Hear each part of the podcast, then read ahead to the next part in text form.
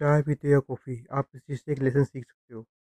जब भी आप अपने लिए चाय या कॉफ़ी बनाते हो तो ये आप ये चीज़ सोच के नहीं बनाते कि सामने वाला जो दूसरे लोग हैं, वो इसको पसंद करेंगे ना करेंगे। क्योंकि आप किसी से एक्सेप्ट नहीं कर सकते, एक्सपेक्ट नहीं कर सकते कि वो आपकी कॉफ़ी या चाय को लाइक करें। ये चीज़ पर्सनल ब्रांडिंग में है।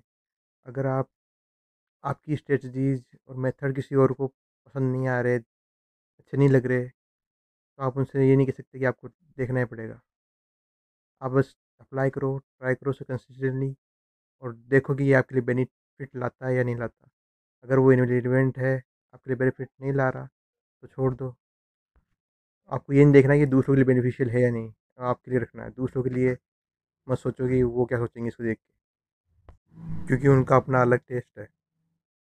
आपके साथ सेम टेस्ट नहीं है उनका।